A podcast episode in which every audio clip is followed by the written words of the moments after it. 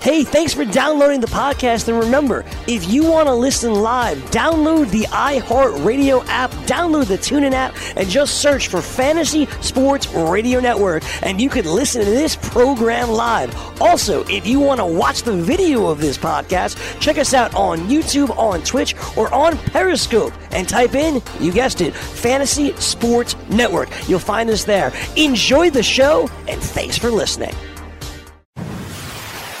You're listening to the Fantasy Sports Radio Network. It's time to play! Full time fantasy. Play! Full time fantasy. All right, it's Dr. Roto. Get out the insurance cards, get out the copay. The office is open, my friends. Adam Ronis, we've got ourselves an NBA championship series. We're going into game six, but we're doing it without KD, Kevin Durant, and he may be doing that without basketball for the next eight to 10 months. Yeah, still no word exactly he's getting an MRI today, but a lot of the indication is they believe it's, uh, they know it's an Achilles injury, and it, it could be a partial tear. So obviously, really sucks for Durant, and you know he's going into his free agent year, but he does have a player option for thirty-one and a half million dollars. So he's probably going to exercise that and miss the entire year with Golden State. So the teams that were chasing him in free agency obviously have to come up with backup plans right now. But uh, he's traveling to New York for doctor evaluations on the right Achilles injury. So that was a report as of uh, about an hour and a half ago. So uh, a lot of people believe that uh, it will confirm a torn Achilles tendon. So you think that makes the most sense that he basically stays with the Warriors for one more year, heals up, gets his 31 mil, basically gets paid to do nothing, and then comes back the year after. That would be my guess. It would make sense, and you know, especially since uh, I think you know the Warriors GM came out last night and was pretty emotional and said, you know, we live in an era where everyone wants to put blame on someone. So he's like, if you're going to do that, put the blame on me. I run the basketball operations here, and uh, you know, again, this is a tough call. Everyone's blaming, trying to blame people, and a lot of the blame is falling on the Warriors organization and trainers, saying they rushed him out there. But you know, I saw people yesterday saying after Durant went through warm-ups, he dunked and played. Oh, so Durant is ready now? Why wasn't he playing before? And then after the injury happened, that's This exactly why. why. he didn't play. Yeah. Like that's the pro- see that's the problem we have in sports right now. A lot of people question these athletes' heart, and they say, "Oh, well, he should have been out there." Klay Thompson came back. Well, it's a different It's injury. different injury. Well, Yeah. look, you and I, you and I used to do that show. Remember Dr. David Chao, who used to be the uh, the Chargers team doctor? I'll never forget. He always said it was a player, the coach, the doctor, the team. Everybody had to be in on whether or not this guy's returning. And if somebody's if somebody's a no, then it's a no. I'm sure the Warriors wanted him in, but at the end of the day, Durant and his agent have to agree. If Durant says no, I'm not ready yet, and the agent says, Kevin, don't do it. You're jeopardizing 400 million dollars. Then he's not going to do it. Yeah, and you know, again, everyone's trying to uh, put blame everywhere, and I guess everyone's at fault. Uh, I guess Durant obviously thought he was well enough to play, and he did get off to a really good start, but obviously it wasn't 100% because he didn't practice till the day before. So he went basically a month without practicing, and all of a sudden now he's playing 10 of the first 12 minutes in the first quarter, then came out to start the second quarter. Well, that you know that look, there, there's some issues there. I have. I, first of all, I don't think he was ever 100. percent I think he was at you know maybe 75 percent personally. Then he's playing 10 minutes out of the first 12. Do I blame Steve Kerr? No, because you're trying to win. But I mean, would you rather have him come in seven, eight minutes, sit him down seven, eight minutes? You know, some coaches stick to those minutes limits, right? Maybe he would have benefited from that. But this, you know, that's all, all uh, hearsay at this point.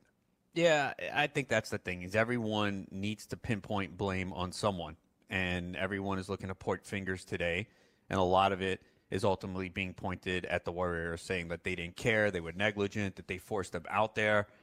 I mean, from their perspective, they pretty much know Kevin Durant is gone, and they're trying to win a championship. And you know, I don't think they it- forced them out there. I really don't. I just don't. I don't think you can force players anymore to do what they don't want to do. I, especially in the NBA, these guys don't do anything they don't want to do. Look at Kawhi Leonard. He didn't even play half a year. Didn't You want know what? You know what? And he was smart because the Spurs said that he wasn't he was fine and he could play.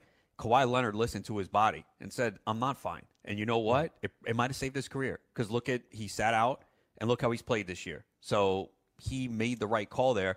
That the problem is is the pressure to get out there. You know who it was? Damien Woody put out a tremendous tweet today. Uh, I'm gonna find it, and basically, and and I agree with him. There's a lot of pressure. If if Durant did not play last night or attempt to play, he would have gotten crushed. Oh, Right. he's soft. Oh, he doesn't right, care. right. That's the problem. So this is the tweet from Damien It's Woody. true. What KD went through last night is what a lot of athletes go through. Unfortunately, when you're injured, especially in pro sports, you feel isolated, not a part of the team. One of the worst feelings ever. Don't want to let your brother down. What KD went through last night, uh, then he said, That's literally how my career ended. Tore my meniscus, had surgery, came back in two weeks in time for the wild card playoff game, and popped my Achilles during the game. Career over. Right. No. And look, if anything, you know what his appearance meant to the team because Mark Jackson said it. How many times do you see players walk other players off the court? That Steph and Iguodala walked him off the court just shows you. And by the way, great job for the Raptor players, not the Raptor fans at first. Everybody was giving them credit for being good. At first, they were like cheering that he got injured, and then the Raptor players were like, "Ah, "Easy there. Let's start. Let's let's put this in perspective." I mean, I just thought it was a very classy move to see Iguodala and Curry. They were obviously crushed by this. I- don't. I don't. Th- I mean, we all want to blame. We live in a society of blame. I get that, Adam, and I'm with you on that. But I don't know where the blame lies here. I mean, the blame is as much with Durant as anybody. He stepped out on the court. Yeah, I know. Everyone's pointing to the Warriors, but I don't think you could just blame them because KD said, "Yeah, I'm good to go. I'm fine." And look, most players are going to do that because they don't want to get criticized. Or I think we've all been there. You all think, "Yeah, I can play through this. I'm fine." But that's what the trainers and the medical staff and the doctors are there for. But I'm interested to see because I think this might get ugly here. So I'm interested to In see what, what, way? happens. Ugly in what way? I think his agent, his management, uh, be careful. Like, pay attention here, Uh, because I think you're going to see some things come out, and you might. I, I hope it doesn't because I'd like to see him get paid next year by the Warriors, which I guess he will no matter what. Yeah, But well, I he has the player option. So Right. I hope it doesn't end acrimoniously. But I, I will say this man, it was so good to see him on the court. And I don't care what anybody tells me. You can say whatever you want. I, I know what I have. I have eyeballs. The Warriors win the series because Kevin Durant plays. There's just no question in my mind because Kawhi's got to cover Durant defensively, and it just it makes him do more work. It makes Kawhi do more work. And then you've got Curry open. You've got people open. It's a it's it's unquestionably a game changer. Yeah, I think they would win. I mean, that was my prediction before the series. I thought KD would come back, and obviously he didn't till game five, and that was a problem. But uh, I think Golden State would have won the series, and I think it's interesting now. But I don't think they win. I still think Toronto played probably their worst game last night, and they were up six with three minutes left, and they could have easily won the game, and they lost by one. Uh, I just think Golden State's too banged up. Looney's not healthy. Oh, Looney can't even move his right arm. He can't lift his right arm over his head. Yeah, so uh, I still think Toronto wins this series. Can, can I say though? I think there are a lot of non-calls that have gone the Toronto's way. I mean, wh- what did Boogie Cousins do at the end of the game that Marc Gasol hasn't done all series long? Marc Gasol every, sets moving screens every time I see him. He's bashing into somebody, but they called Boogie with 14 seconds to go. I thought that was really sketchy. Uh, I thought. And then was- how about that tap in? That was a clear. That clearly was clean. Yeah, opinion. that that one looked fine. I don't know. I just thought there were a lot of calls going Toronto's way. I'm not saying it was fixed. I'm just saying it just felt wow. There, I mean, Iguodala got punched in the face on one play, and he goes to Steve Kerr. I got punched, and Steve Kerr goes, "What do you want me to do?" I mean, you could hear his lips. I, I just thought, I thought there were a lot of bad, a lot of no calls there. Well, there were a lot of too too uh, touchy calls early on. Like everyone had two fouls. I'm like, Yeah. come on, let them play. Yeah, s- I mean, seriously, Durant had two, Draymond had two. You can't ruin a game like that, guys. It did turn into a good game though, and you know, Golden State. I, I thought they could have folded when Durant went out. You could see that that had to be a gut punch, and they were able to weather that storm and take the lead. Uh, but man, uh, Kawhi Leonard took a long time to get going, and it looked like he was taking over. And then Toronto took that timeout that really stymied their momentum, and it gave Golden State an opportunity to breathe and get back in it. The problem is those two guys are, are, are, literally the best shooters I think I've ever seen. And I, and I put that in with Larry Bird. I put that in with Reggie Miller. These guys are out of control good. Out of control. Maybe Bird was better at the last second, right? With the last second on the line. But these guys are as good as I've ever seen. Nine points is like is nothing. Boom, No, boom, it's, boom. it's not because they can just go on a 12-0 run in an instant, and uh, you know they showed a lot of pride, a lot of heart. It's tough to knock out a champion. They showed it last night, and you know at least it's intriguing that we do get a game six back at Golden State, and that will be the last game at that arena as they open up a new one next year. And uh, I think a lot of people would love to see a game seven. Maybe not the Toronto fans, but uh, I think a lot. I of think we go in seven. I do. If I had to guess, I think we're going seven. I think they pull out one more at Golden State. Yeah, I'm kind of mixed, kind of kind of going back and forth because Toronto's already won two games there, so they can win there. They've proven it. And uh, But when you shoot like they do, when you shoot like they do, they could have one great shooting night and get a seven. They could lose two. I mean, for, well, they did that's true. yesterday. They had 23s. They won by one, and Toronto didn't shoot well. Toronto played by far one of The its worst worst, game, game, right, and yeah. lost by one. That's true. Well, by the way, Toronto's never- the better team right now. Toronto's They've outplayed rebounding. them. They rebound any loose ball Toronto gets. Golden State can't get a loose ball to save their life. They're getting out rebounded all over the place. Yeah, Toronto's been the better team in this series. Uh, they clearly have. They've outplayed them, and you know, obviously, it was it. That's a game last night that you really want to put them away because you don't want to give them any life. This is I tell you, more you more Serge Ibaka, more Serge Ibaka would help because Serge is getting all these rebounds. He's getting all these rebounds. They can't stop him. Yeah, they've done a really good job on the glass, and uh, you know they, they're tough. Uh, they've played really well in this series. I've been really impressed with Toronto. Well, it is. It did make it pretty exciting, so we'll have to uh, pay close attention to uh, to that and see what happens with Durant. But I, I hope it's not messy, Adam. Now, if I'm not mistaken, isn't when is the next game? Thursday, Now, the Stanley Cup is Wednesday. Wednesday, yeah. Did, did they change that? Because I remember we talked no, yesterday about I- it being the same day. Were you off I- on that day? Yeah, I was off. I should have known because there's two days between travel. For some reason, I thought the basketball was Wednesday, but it's not. It's Thursday. So they, they did a good job. Tomorrow will be Game Seven of the Stanley Cup Finals, 8 p.m. Eastern, and then Thursday, 9 p.m. Eastern. And then if uh, they go to a Game Seven for hoops, it'll be Sunday night. What are you going to do? You going to watch on YouTube TV, Hulu? What are you gonna Probably. I mean, the thing is, the so the game on Thursday night will be uh, 3 a.m. Uh, Barcelona time, Friday morning. You're up. a.m. I should be. So my plan is to watch it. So hopefully, I will be because you know I'll also be traveling, getting in that day. So I don't know. Hopefully, I'll sleep enough on the plane that I'll have enough energy to What watch. What time is your flight? Uh, 11 p.m. tomorrow. 11 p.m. tomorrow. Yeah. Yeah, so then it's like a six-hour flight. Then it's a five-hour time difference. So yeah, Six hour, yeah. Yeah. So I'll be getting hours. in there At like 11 o'clock, a little time? afternoon. Yeah, yeah. That's that's you should be able to watch it. I, I guess nowadays with Hulu, you know, in the old days when you know I traveled to Europe, you couldn't watch it, but now with Hulu and YouTube, you should be able to. Yeah, right? Can't you see told- Hulu, Hulu anywhere? I was told YouTube TV should have it for free. You know, who knows? Maybe they show it there. Remember, Marc Gasol's from Spain, so I don't know if that's Mm. a big deal if they follow it, but that would be that would be nice if it's in the, in the hotel. Just go to So you're a. Raptor fan now, all, all Gasol?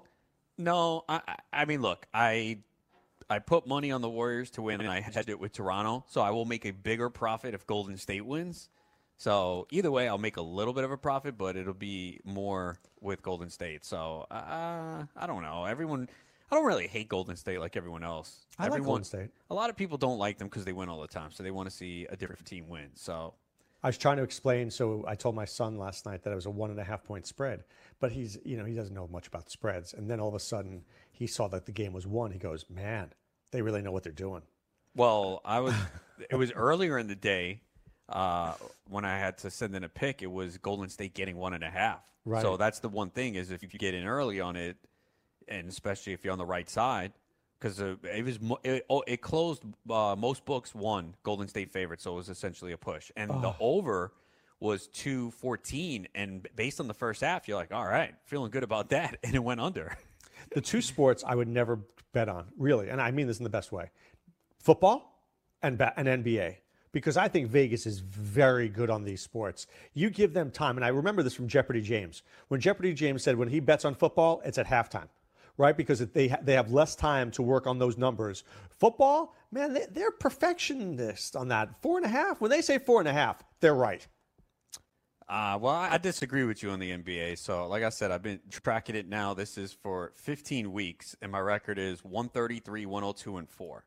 So, Wow. So I, I and I, impressive. but I was cold uh, going into the finals. I was four and 10, so I had a really cold spell there.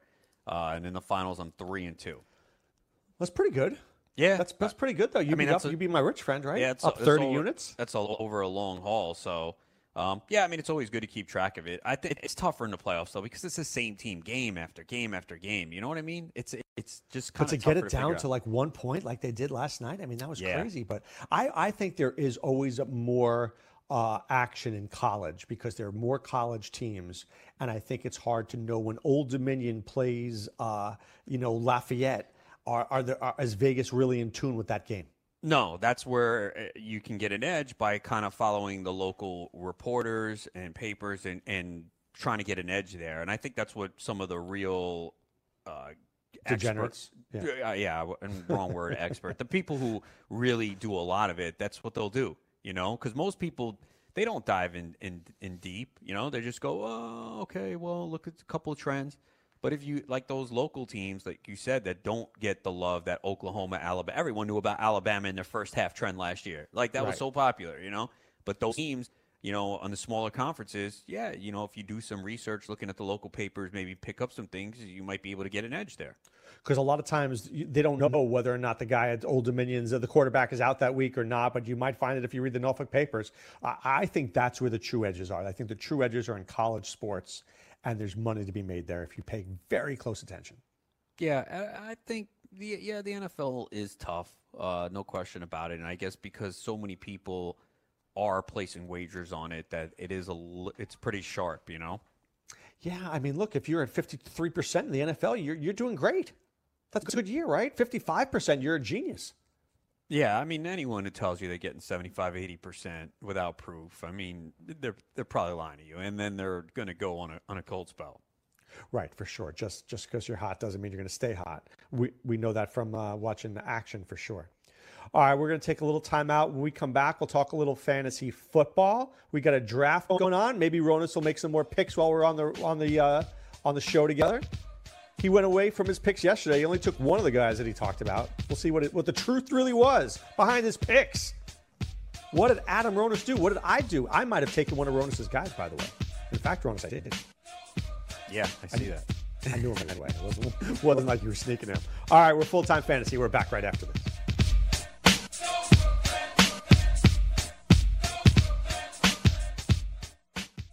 Maid Sailors is the leading cleaning service in New York City and Boston. We service homes, offices, corporate apartments, and Airbnb turnarounds. Give us a call or a text at 212-299-5170 to book now. That's 212-299-5170. Use the promo code FNTSY for 15% off your first cleaning. For more information, go to maidsailors.com. That's maidsailors.com. What's your IRS problem? Do you owe back taxes? Is there a lien placed on your property?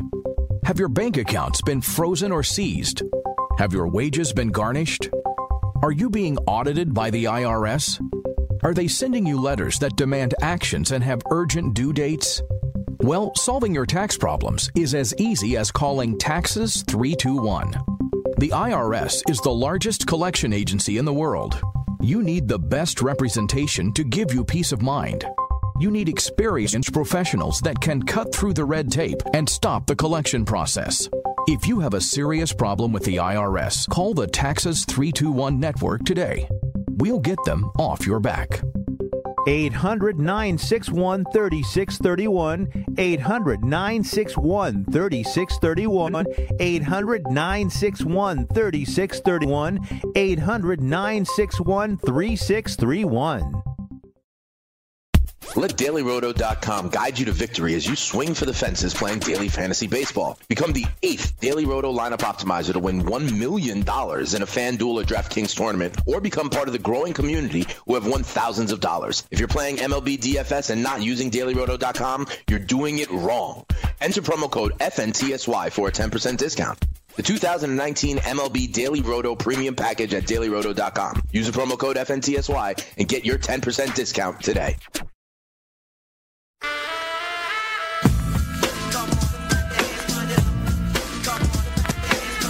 All right, we're back. Favor, guys. Go to playffwc.com right now.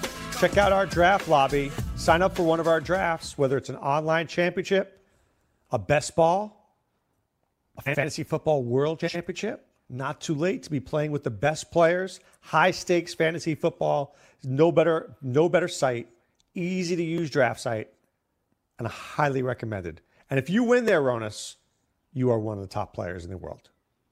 Definitely great competition there, and it's fun. I again, I love the extra flex spot. I've had that in my whole league years, and I think when you're a sharp player, you should be rewarded for that pick you make in the double digit rounds. You shouldn't have to have them on the bench. So I love the extra flex spot, and I always recommend for people that listen to always add that. I always tell them, tell your commissioner, uh, add add that spot. So last we left you with this draft that's been going on forever. So the two quarterback fantasy football champs league. Adam Ronis was debating between Jordan Thomas, Ian Thomas, Tre'Quan Smith, and Mohamed Sanu, and Benny Snell. What did you end up taking, Ronis? I end up going Ian Thomas, and I know he's the backup right now to Greg Olsen, but Olsen's getting older. He's had these injuries. You know, it was a question mark if he'd even come back. So I'm just not sure if he could stay healthy. Uh, at his, he's 34 years old. He's played for a long time, uh, and you saw last year he just wasn't effective when he played. Ian Thomas was really impressive, uh, and was one of the better tight ends down the stretch of the season. So I would have taken li- Ian Thomas if he had if he had made it to me. I would have taken yeah, Ian Thomas. Is a really good player. So I said, you know what? It's my third tight end. Yeah, maybe uh, Jordan Thomas starts, but it's not a lock. And Houston offense has Coutee and Fuller and Hopkins. So I just said I'm going to take the the home run pick because if Olsen doesn't stay healthy, Thomas could be a big part of the offense. So I decided to do that. And then I went with Mohamed Sanu just because he provides a high floor uh, every single week. Again, he doesn't have the high ceiling, but I already took some risk with N'Keal Harry and Parris Campbell. So, you know, I could have went for the home run as we talked about yesterday with Tre'Quan Smith. We know there'll probably be four or five weeks where he really does well, but as we saw last year, there were some zeros, there were some ones or some twos, and it was his rookie year, and he was kind of thrown into the mix. I think he definitely could improve, but uh, decided to go safety there. And again, roster construction I think is important there because a lot of people are like, "Oh, that's boring. Why do you take Sanu?" You know, again, we have a lot of starters in this league. We got two running backs, no, three running backs, four receivers, two flex. So sometimes just getting that safe eight to 12 points is good base to have in a league like this. I was actually shocked that Tre'Quan was still on the board when I picked. I am too. Because I don't. I, don't I, I was shocked because seventy eighth wide receiver off the board. That shouldn't happen. You certainly would have taken him had your team been constructed differently. Definitely. I know you would have Absolutely. taken him. And then I mean, Crowder, I told you I like Diontae Johnson, Ross, Higgins, Samuel. I like Tre'Quan more than all these guys. Tre'Quan's got Drew Brees throwing the football, and who's the team's number two receiver? Seriously. Right. I mean, they really that, that, was part of their problem last year. Is they really they didn't have as many weapons as we thought. They didn't. They didn't. And I think Tre'Quan needs to step up. And in a league like this, where I thought I could get if I could get four weeks from Tre'Quan, are you kidding how happy I'd be? I mean, I remember using him last year in DFS one week and he killed it for me. So I just felt like I was shocked. I knew why you didn't do it, and it makes sense why you didn't do it. Some of these other teams, I couldn't believe they left him on the board. Yeah, and look, there were a lot of zeros last year, but he was a rookie, okay, his first year. And, you know, not every rookie comes in and has a consistent season, but we saw big flashes. He obviously had that big game against the Eagles. I think that was a Monday night game, right? When Brees had the uh, touchdown record. Yeah. he had a huge game. Um, uh, yeah, there were a lot of down games too, but uh, like you said, where are the target's going in this offense, I mean, he easily could step up big time.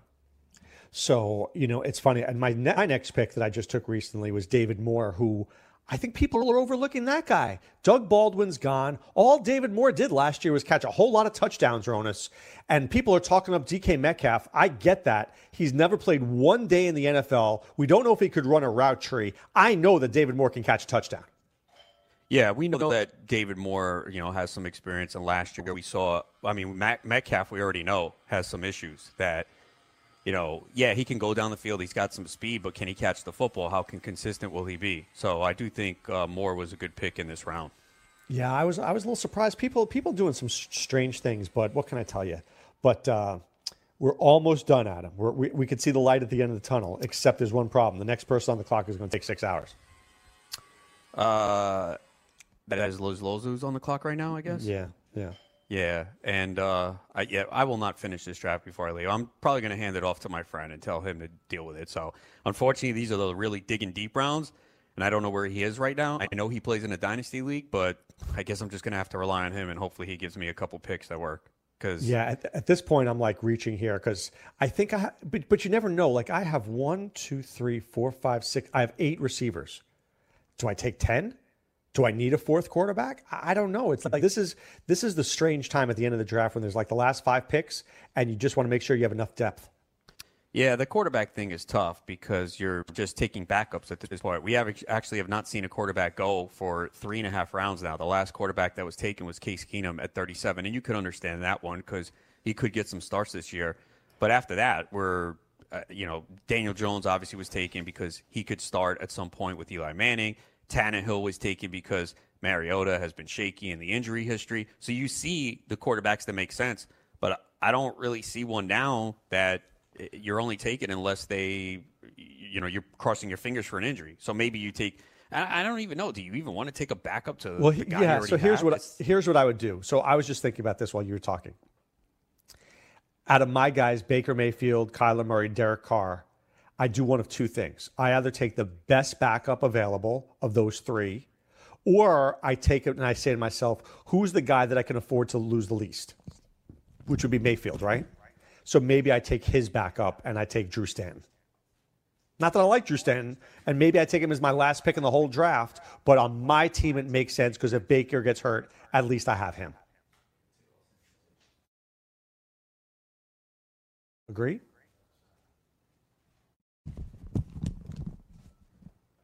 Did what was that, Doc? Yeah, no, I'm oh. here. Okay, so I said I said I had two things. One, I take, but I have Baker Mayfield, Kyler Murray, and Derek Carr. Right, so I either take the best of all those backups, or I take Baker Mayfield's backup because he's the most important player on my team, and if he gets hurt, I take Stanton as like my last pick. Yeah, you can do that. It's just it's a big risk because it could be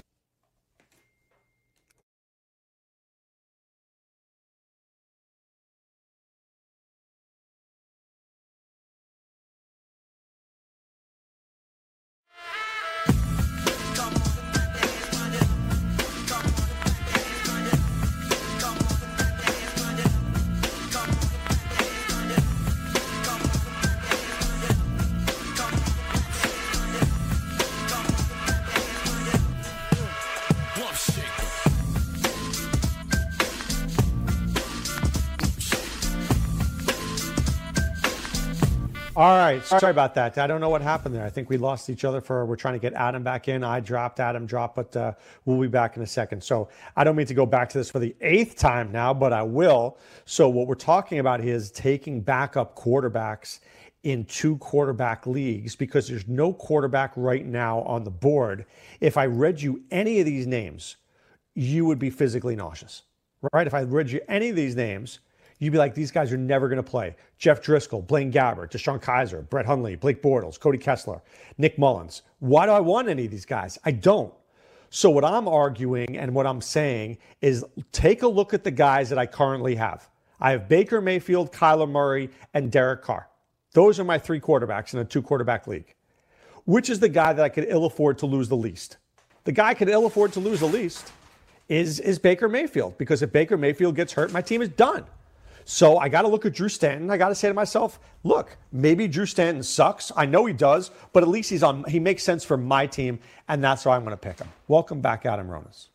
Yes. No, yeah, it's tough at this point with the backup quarterbacks because some of these guys might never play. So maybe if you want to take one of them because it is a 24 round draft, you can do it. I don't know if I am going to do it though. I might just take the risk. I mean, under, we understand that if you do lose one of these quarterbacks, you're probably in trouble especially right. for me, because if Rosen doesn't start, then I'm in trouble. Would it make any difference for you if there was fifteen hundred dollars online in this league? Would you take one of your backups then? Uh, I still might not. Interesting. All go in, all go all in. Yeah, because you're going to have a weakness somewhere. And again, if those quarterbacks play all 16 games, then you kind of wasted a pick. But we're going to see a lot of picks in these rounds that don't pan out anyway. The only thing is, you're looking at some re- receivers right now that do have roles, even if they're the third or fourth receiver. they're probably going to have big games on a given week. So that's what you have to weigh. Do you want to take the opportunity for uh, and bake on an injury with your quarterback? Or do you want to say, you know what, at least I know some of these guys now already have roles in their offense and will have a few big weeks, or an injury occurs in front of them and they they move up? Because I don't know. I mean, I have to look. It doesn't feel like we've had a, a ton of quarterback injuries over the last couple years. It happens, but these guys have stayed relatively healthy. I mean, they, they pretty much protect the quarterback now a lot. I think there's still value out there on wide receiver. Oh, I really there do. is. That that's part of the reason. I could name you about ten guys I still like. Me too, which is part of the reason why I waited on receiver as long as I did. And that's why in rounds nine to 10, I took those two running backs. Obviously, running backs were being devalued in this draft after the elite ones, and I understand why.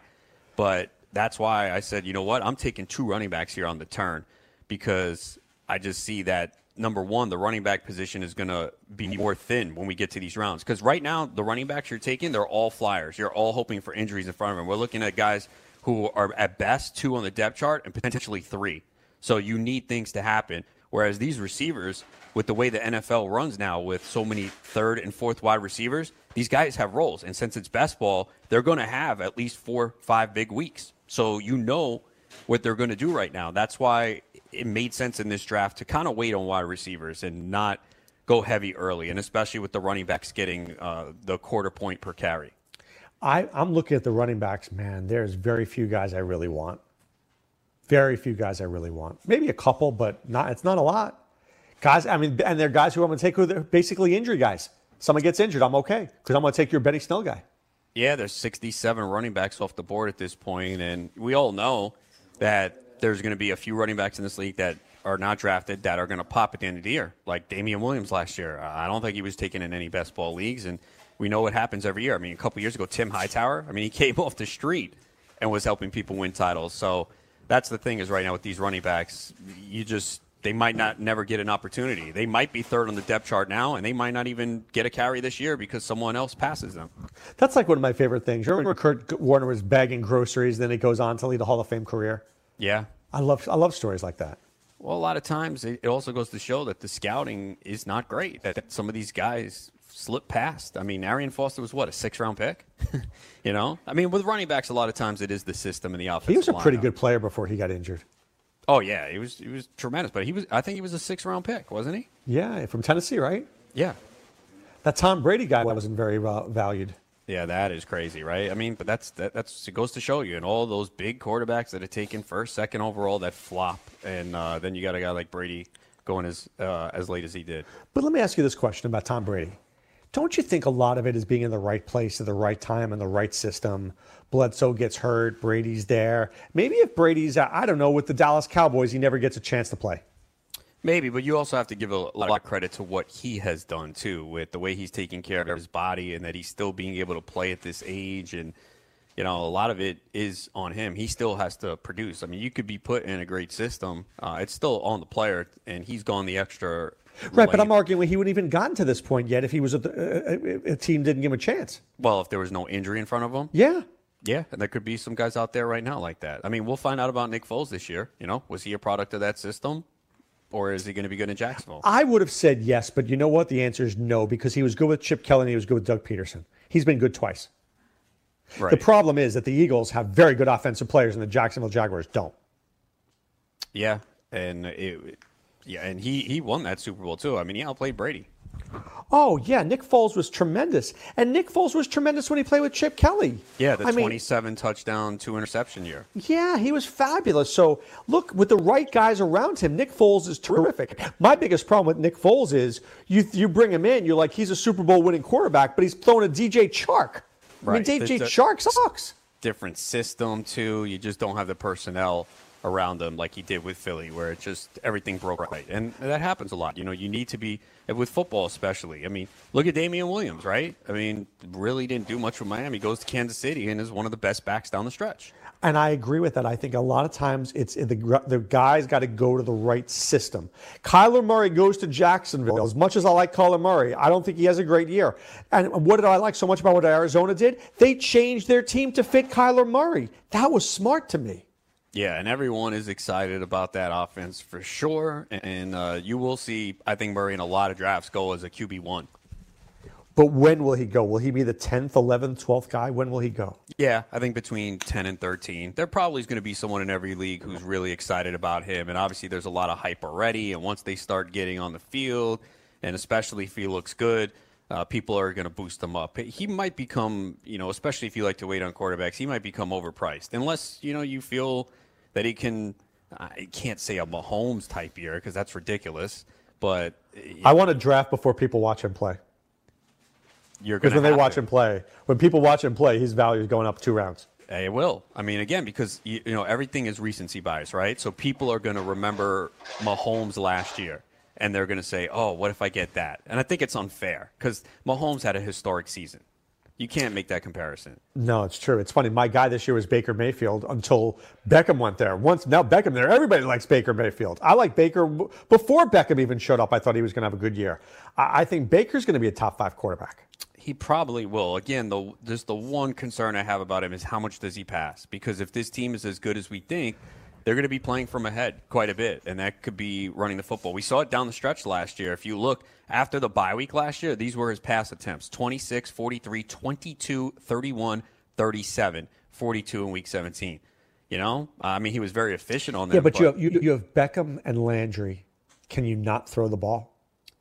Well, I mean, they're gonna they're gonna need 22 targets between well, the two of them. I mean, how good do you think this team is going to be? How good is their defense going to be? You know, because if they're not if better, they're, but not that good. But if they're playing from ahead, there's no need for them to open it up and throw the football. But you can't run Nick Chubb 37 times a game. Not 37, but he's going to get his 22, 24 touches per game. That's what they did last year, and it worked. Why would you deviate from that formula? That's that's the one concern I have. I still think Baker Mayfield can go 26 for 37 for 290 yards and two touchdowns. But is he going to be that much better than some of the quarterbacks that are going after him? No, and the truth is, I'd rather have Jameis Winston. You could argue yeah. that Jameis Winston, because that team can't stop anybody, may have to throw for 482 yards a week. Right, and that's the difference. And I think that's what people have to understand. We all love Baker Mayfield. He's exciting, but this is comes down to numbers and stats. And Winston is in a better spot to put up those big numbers because that defense is atrocious. That's true. That defense really, really is bad, and they don't have Gerald McCoy either. Ooh.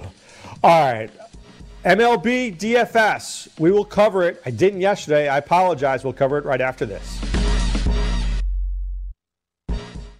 If you've heard of WeatherTech floor liners, you probably know that for your vehicle's floor, nothing protects better. But what about protection for the rest of your car or truck?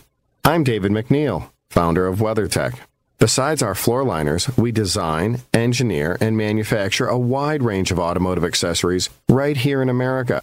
And just like our floor liners, everything is done to the highest standards possible. We understand what kind of investment owning a vehicle can be, so we do everything possible to help you protect it. We don't take shortcuts, and we never make concessions when it comes to quality.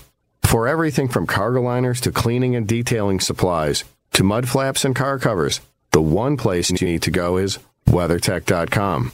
So if you are familiar with our floor liners, just imagine how well the rest of our products will work for you. Learn more about our full line of automotive accessories at WeatherTech.com or call 1-800-CarMats. WeatherTech.com. Proudly made in America. Maurice Allen, 2015-2016 European Long Drive Tour Champion, 2017 World Number One. Me personally, I keep my game face on me all the time. Especially coming out of the bunker, leaving the range, or even leaving the course. What's your story? Go to GameFaceGrooming.com for all your athletic facial wipes and body cleansing needs. Do you want two risk free wagers up to $1,000? If so, go to pointsbet.com forward slash grid. Open yourself up a PointsBet sports wagering account. Enter the promo code GRID and you'll get two risk free bets of up to $1,000. In addition to traditional betting, PointsBets also offers its own betting concept where customers they're rewarded by how much they win their bet. That's pointsbet.com forward slash grid. Enter the promo code GRID and get your two risk risk free bets of up to $1,000 today.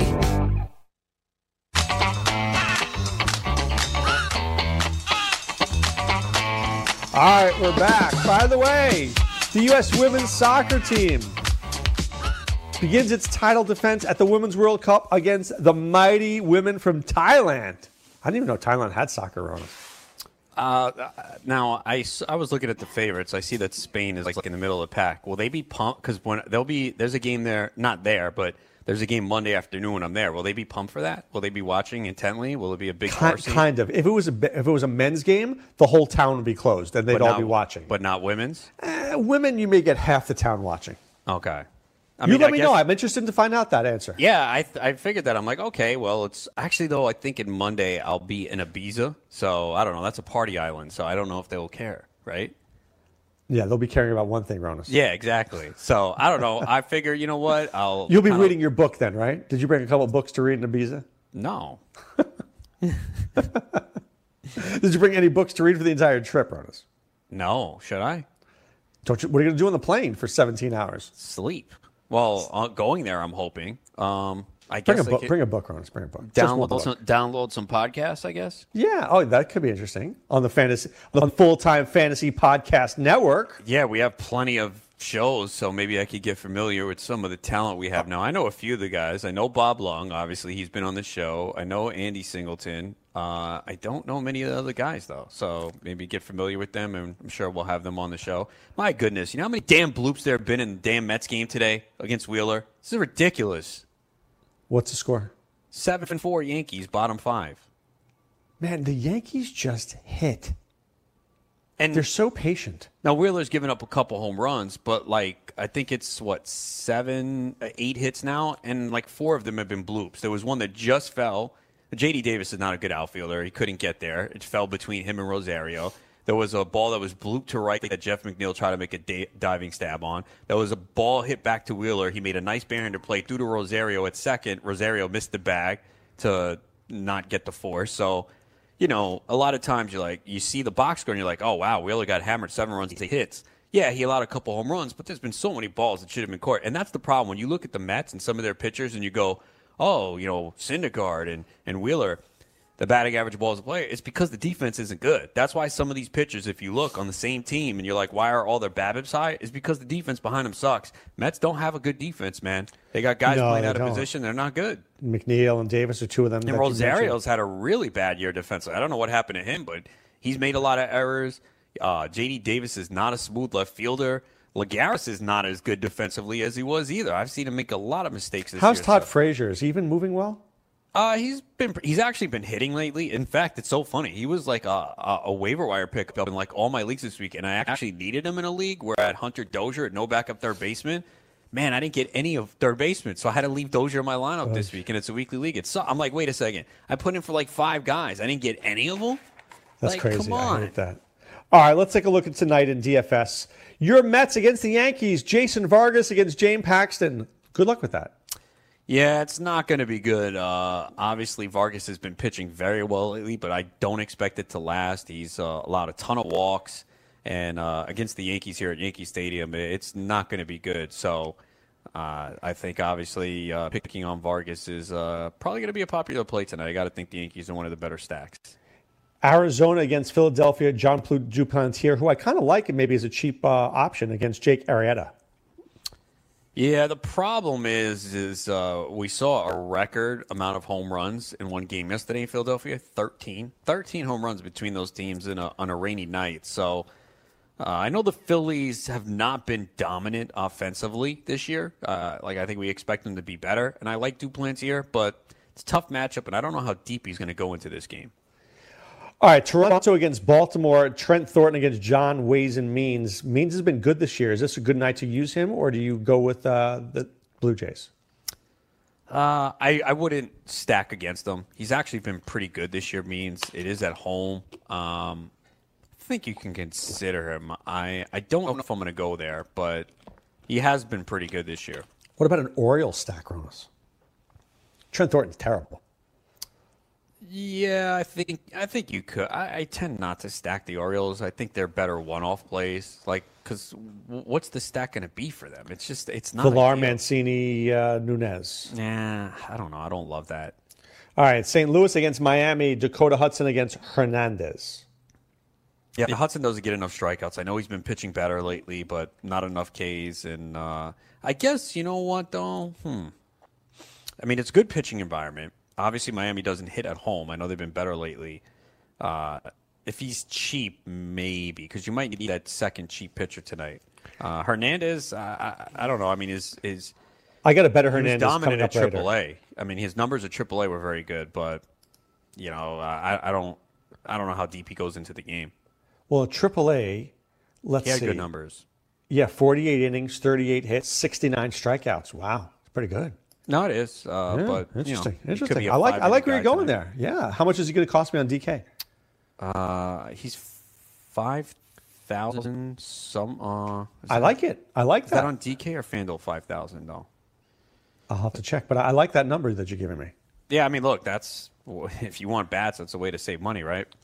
I, I do that a lot. I used Reynaldo Lopez the other the other night, and he won the game.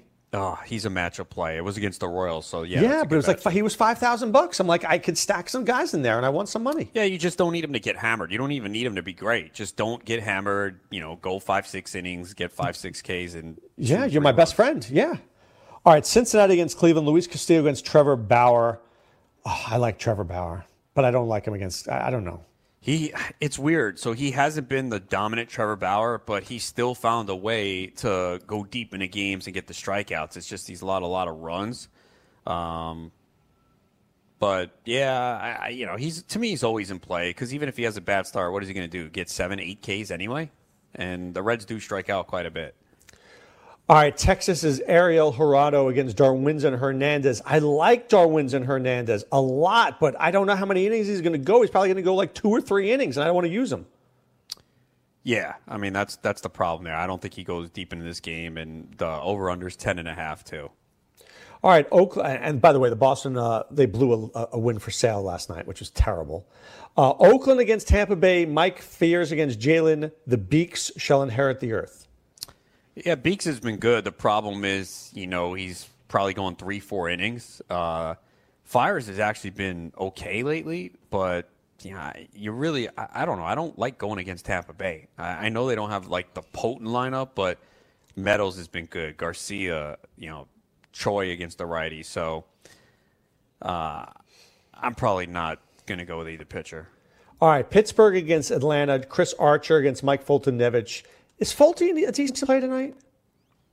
He's been better lately. I mean, damn, the over under on this is 10. I mean, obviously, they uh, had a high scoring game yesterday. Uh, Fulte, uh, over his last few starts, though, one walk over his last four starts and uh, 23 strikeouts, one walk over his last four starts. The problem is he's still allowing home runs. He's allowed seven home runs over his last four starts, and we know that park can be conducive. And I don't know. I still don't trust him. Again, he's been better his last four starts, pitched at least six innings in three of them, but Little Polanco, Bell, Dickerson stack. that's the problem. Is I think a couple of those guys can go yard. Yeah. All right, Seattle against Minnesota. Mike take a leak against Martin Perez. I like Leake a little at home. I don't like him on the road.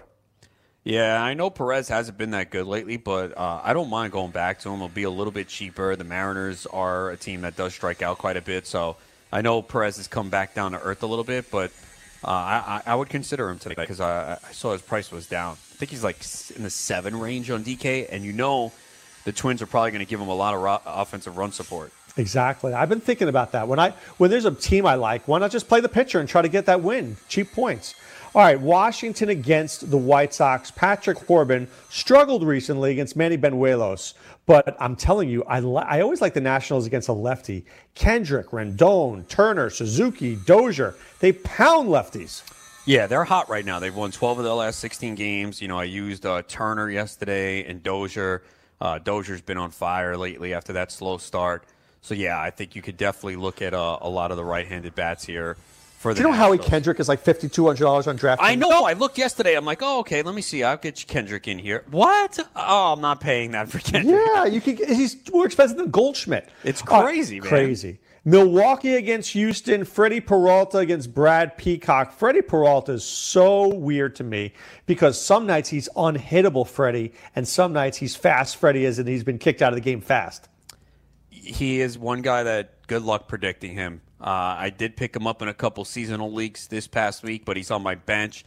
Obviously, the key for him is getting past that first inning. Now, this Houston lineup is not what it was. You know, it's not the same, and that's part of the reason why they call. I think two reasons they call up Alvarez. I think they feel like the Super Two deadline might have passed, and I also feel like they know that they need a boost to this offense. They just haven't been as potent offensively, and Houston is a pitcher's park, and Houston's only a slight favorite too, minus one fifteen. But look, if someone tells you they know definitively what Peralta's doing, they're lying. Just go look at his game log. But I like I like him in, as a GPP play because when he's good, dude, he's seven innings, eight strikeouts, two hits. Right. He could be. Yeah, he's the epitome of a GPP play, but you have to be prepared and understand that he could be gone in the third inning. All right, Detroit against Kansas City, Spencer Turnbull against Jake Junis.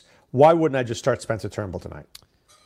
Uh, you can. I know the Royals have cooled off a little bit. Uh, you know, Junis does have a, a good matchup too. I mean, the Tigers have been pretty bad this year, so uh, and he's cheap. So I actually might consider him, and I never thought I'd say that, but Detroit is just terrible. They're terrible, right. man. They're, ter- terrible. and they're terrible against righties. They strike out a lot. So, I mean, again, that's a GPP play there. I don't know if many people will play him. I got a guy for you, Ronis. The Cubs against the Rockies. What about Peter Lambert?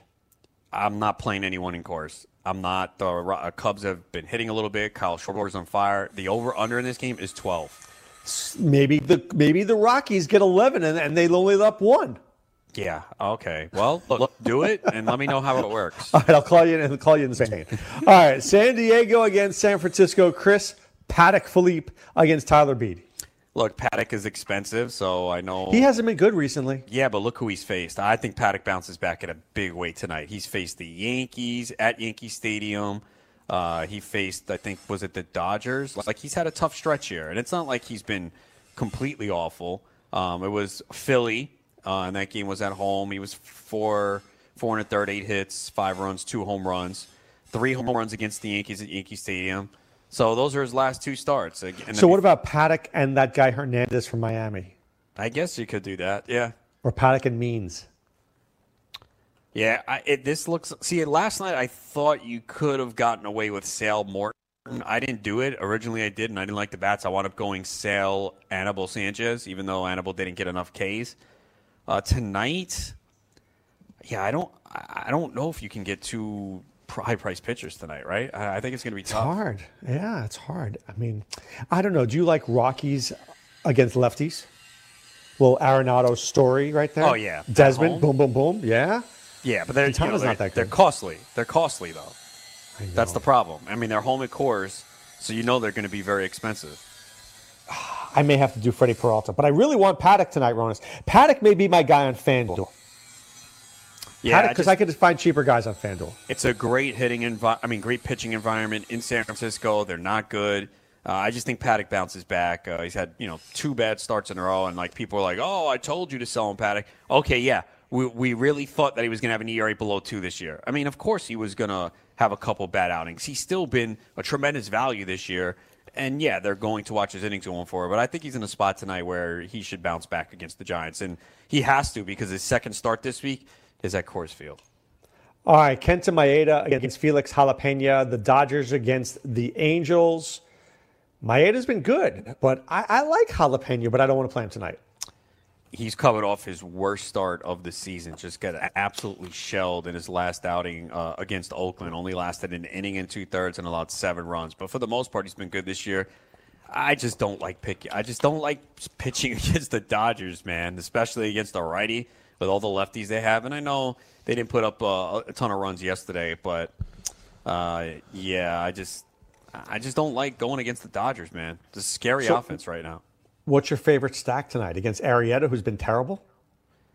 Um, I, f- I mean, I mean, the Cubs and Rockies are obvious, but I like the Nationals a lot. Um, I, I guess are they kind of obvious? I guess I don't know Who? uh, the, the Nationals. The people uh, they caught up to the Nationals? No, I, well, the, the Ben Ben Willis is bad, so yeah. oh, he's but, terrible. Yeah, but they're, they're so expensive, and I, I want to play. I want to stack Turner, Rendon, Kendra. I want to do. I want to do a five man stack. let me see. Our Do- Dozier was around 4K yesterday on DK. Uh, let's see. Uh, oh, FanDuel, you said Kendrick is three, right? Yeah, he's three Yeah. on FanDuel. And it's Dozier- 5,200 oh on my DraftKings. God, Dozier's 27 on FanDuel. Yeah, that's a steal. You could, oh that's why you can play the Nationals on FanDuel. You can't play them on DK. See, I don't play FanDuel enough, man. Maybe I need to start going there. Jeez, yeah. So Dozier's four on DK, which is fine. Yeah. Rendon is very expensive. I think he's 56, somewhere in that And range. what's- and what's Kendrick? Lefty. Oh yeah, he's over. He's over five. I think. Yeah. And what is Kendrick? And yeah, it's uh, at 3,000 is a good deal. You know, uh, but Turner is cheaper than Story on DK, so there's a way to go. You know, and he also could steal bases. How much is Turner? Uh, definitely over five. Yeah, any anytime a guy's over five, I'm like, oh, really? Because the minute the guy's over five, you have to have two crappy pitchers in there. How much is Yeah. Freddie Peralta tonight? On DK, Yeah. Damn, Perez is 67 on DK, man. Peralta's Martin Perez? 9,200. Oh, I'm not doing that. No way Oh, you're starting. No, no. What's Hernandez? What's Why Miami's is he 9,200? Can someone explain this to me? Off the he pitched one good well last start? time. So Yeah. what? That's What- insane. what's Uh, Hernandez? Hernandez for um, Miami. 5,000. Yeah, I like that. There you go. Now we're speaking He's- my language. He's the cheapest. Stanek is 4,200, but you know he's only going inning or two. Lambert's 56. Bramuelo 6. Because this guy's been pitching six innings, by the way, for the Marlins, so he can I go. Think, see, I think people are going to go to Dakota Hudson tonight, and he might get Not a me. win, but you're not going to No. get a lot of Ks from him. Going- even against going Hernandez. the Marlins, don't strike out a lot. They don't. So give me another guy to go with Hernandez. Paddack. Paddack. How much is Paddack? Paddack is the most expensive at 10-6. Seriously. Paxton's 10-1. I mean, you just don't know. Bauer's 9-9. His price has dropped. I- Yeah, but I don't know if he's going to get the win. Yeah, because he's going against Castillo, who's been good. Peacock's 8,800. It's Milwaukee No. on the road. No, I'm not doing that. How about Foltynewicz? He is 8,500. Yeah, I kind of like that. Uh, his He's last four good. starts 13.3, 13.1, 27.9, 13.7. You're happy with 15? Ah, that's not even 2x, right? I just, I, I worry That's not about even the 2x. home- no, I worry about the home runs for him in that in that park. How much is Peter Lambert? 56. Oh, baby. I get Hernandez Dude. and Lambert. I just start stacking. Well, you're going to stack Coors then, right? I'm gonna st- I'm gonna do Colorado and Nationals. Just stack those crap out. see, here's the thing, though. Lambert faced the Cubs in his debut in Chicago at 32.8. Struck out nine. But you, you really want to play Not with Coors? I mean, Yeah, no, Marquez can't even pitch well at Coors right now. That's true. All right. Who do you got coming up next hour? Uh, Frank Stanfield at 320 to talk some NBA. All right. This is Dr. Otis saying be well. Take care. Speed tomorrow. Stay tuned for another hour of full time fantasy right after this.